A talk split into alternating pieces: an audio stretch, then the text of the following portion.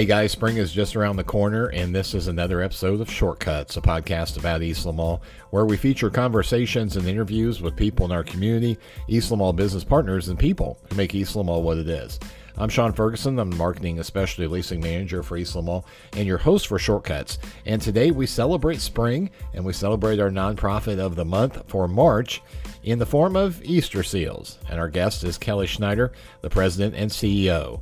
And now, here's my conversation. We are at Easter Seals. Easter Seals is our nonprofit of the month for the month of March. March already, Kelly. Oh, I know. What are we doing? that is crazy. Time flies. It really, really does. Uh, start out just by giving us some of your background and tell us how long you've been with Easter Seals. So, uh, I have personally been with Easter Seals for 34 years. Um, I try to joke years. that Oh I started when I was 12, but that's not as believable as it used to be.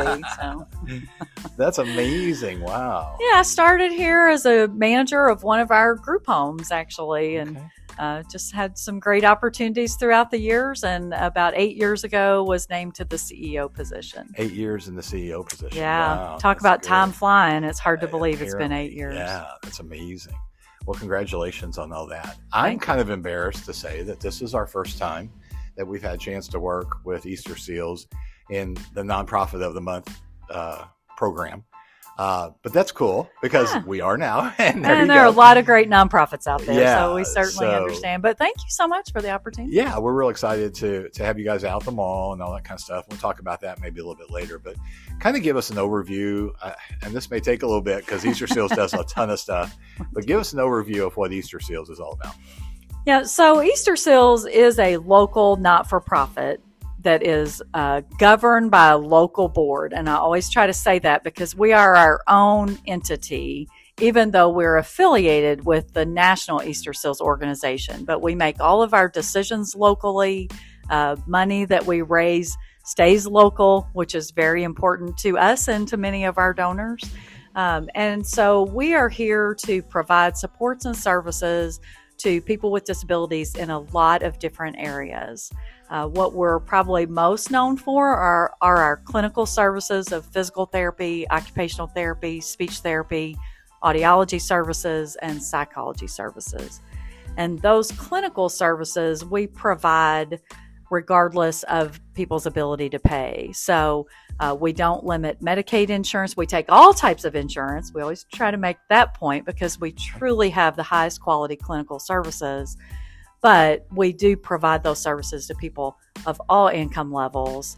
And that's why we raise money throughout the year in so many different ways. So I mentioned that I started in our group home program. Uh, we do have eight group homes that are each eight bed.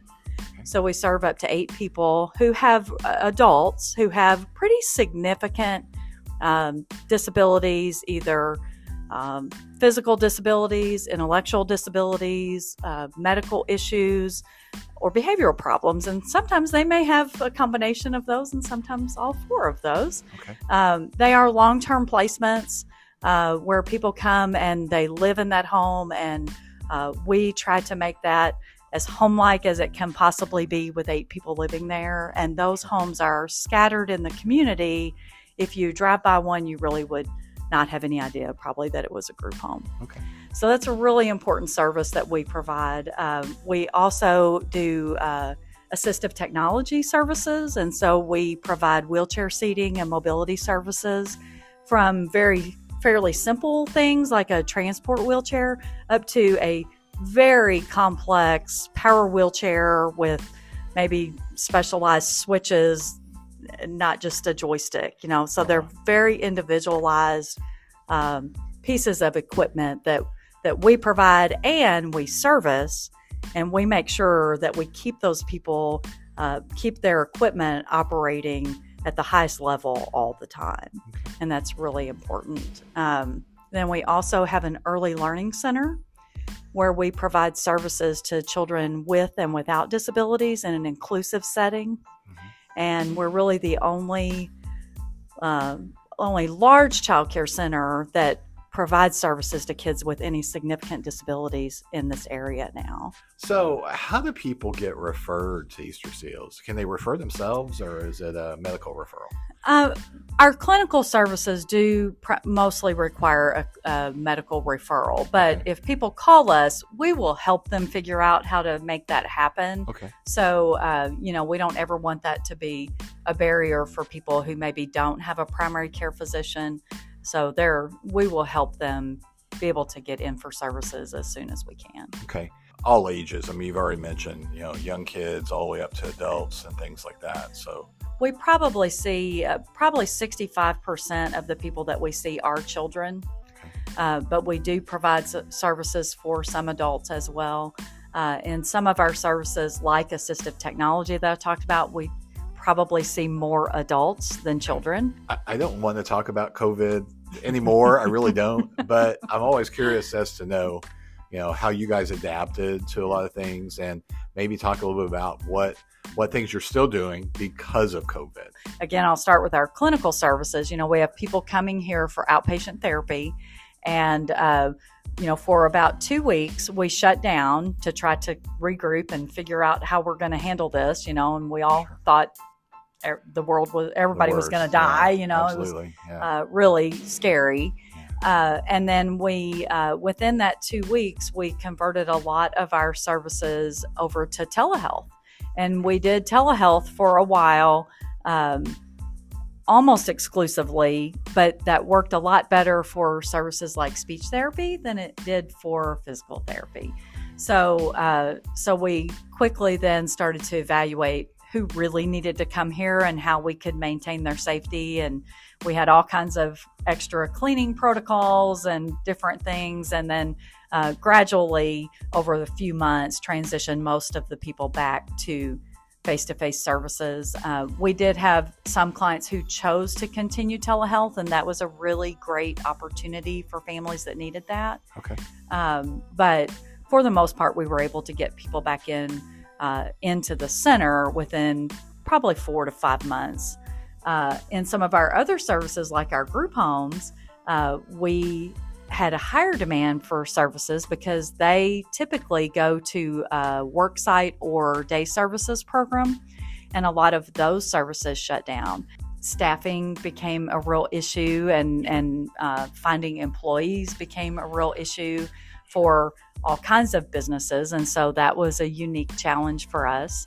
Uh, we had uh, we rented an apartment to have a COVID isolation site Oh wow. for group because you know if you have one group home client that has COVID, you don't want them to continue to be in the home with the seven other people that are there. And Right. our early learning center never closed, Okay. um, and which was really important to those first responders and medical personnel who were. Uh, saying, you know, please don't close because I need to go to work and my Right. child needs to continue getting educational services. And so Sure. that was all really important to us. So it was uh, it was an interesting time. You know, in my 34 years here, I, I will say it was uh, uh, not something that I have. You know, obviously it was unique for all of us, but uh, it seemed like we just kept solving the same problems over and over and over again because the rules change so many times. But Yeah, absolutely. we have great staff who uh, are all really dedicated to making sure that uh, the people that we serve are getting the services that they need. And so that was great because it was really a, a true team effort of how are we going to get this done. And people just kind of did whatever they had to do to make sure that that happened. And, and so that part of it was great. You mentioned staffing earlier. Do you guys have a lot of openings still that you're looking for people? Uh, we do. Uh, we actually have been uh, trying to hire a speech therapist for a while. Uh, we have just gotten a couple of uh, applicants. Uh, you know, there's no speech school here, so Right. that uh, Sure. is a little bit of a challenge. Yeah. Uh, we would hire another clinical psychologist right now if we could find one. Okay. Um, and then in our group homes, we have direct support staff, and that because those those staff are working around the clock and weekends, that's a tough position. Uh, you know, it's hard to keep those positions filled. So we always have some openings in those programs. So Okay. yeah, if you know anybody that's interested, send them our way. What's the best way for people to apply? Yeah, so uh, really go into our website, which is uh, eastersealsrehabcenter.com, Okay. uh, or they can call our main line, which is 812 479 1411. Perfect. And from a volunteer standpoint, you guys have volunteer opportunities for people to get involved? Biggest volunteer opportunities are around the Ritzy's Fantasy of Lights because we have volunteers out there every night Right. uh, helping run that event, and that goes for generally about 40 nights a year. So it's like doing an event every day for 40 days. yeah. Um, but we have other volunteer opportunities when we do mailers. Um, you know, we have people that help us get those ready to go out in the mail. Uh, we have some events at our early learning center where we have volunteers who come in and help uh, with hands on. They'll do a mini Olympics event or something. And, and, you know, when you have 150 kids going through that activity that day, you need a lot of hands on deck. And so there are, are quite a few opportunities that uh, people can get involved if they want Okay. to. What other Right. kind of fundraising opportunities do people have to get involved for you guys? Yeah, so we pretty much have a fundraiser going on all the time. Uh, we are right in the middle of one of our uh, raffles, which is our all cash raffle. So we have raffle tickets available through March 17th. Okay. awesome. Uh, we uh, we do a golf outing, we do a style show. Our telethon uh, is our biggest fundraiser of the year, and that is April 14th this year. That changed to a Friday format last year, and uh, it was new, so you know it's always interesting to do something for the first time. Uh, but it was really a there were a lot of great advantages of it, and we got a lot of uh, I think new and different, better coverage. I feel like we've covered a lot about Easter seals, but is there anything else that we haven't touched on that you want to bring up before we close? Yeah, I mentioned just briefly our psychology services, and that is an area that we've really been working to expand even before the pandemic. Um, now, uh, of course, post pandemic, you know, there's a lot of conversation around mental health, and that's an area where we are um, really trying to continue to grow.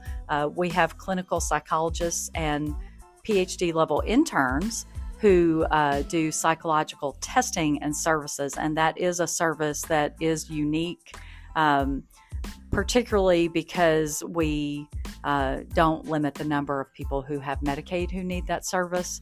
And uh, that's an area that we're doing some very targeted fundraising around right now, and uh, again, continuing to try to grow because the demand is so high Okay. so that's something we can always use help with and and like i said if we if we had another clinical psychologist that was interested we would probably be interested in hiring them Wow, that's awesome. Well, Kelly, thank you so much for letting me butt into your day. oh thank you the- for being here i love talking about what we do it's always great It's really, really cool. We could talk all day about it, I'm sure. So, but thank you not only for being a part of our podcast shortcuts, but also for everything you do in the community. oh Uh, well you guys, thank you you guys make a huge impact, and uh, appreciate that. we're happy as all get out to be partnering with you this month. So, yeah great All right. Have a great rest of your day. thanks you too You've been listening to Shortcuts, and our guest today has been Kelly Schneider, the president and CEO of Easter Seals, Eastland Mall's nonprofit of the month for the month of March. For more information on Easter Seals, visit them online at easterseals.com. Keep the conversation going 24 hours a day, 7 days a week on the Eastland Mall social media network at The Eastland Mall for Facebook, Twitter, and Instagram.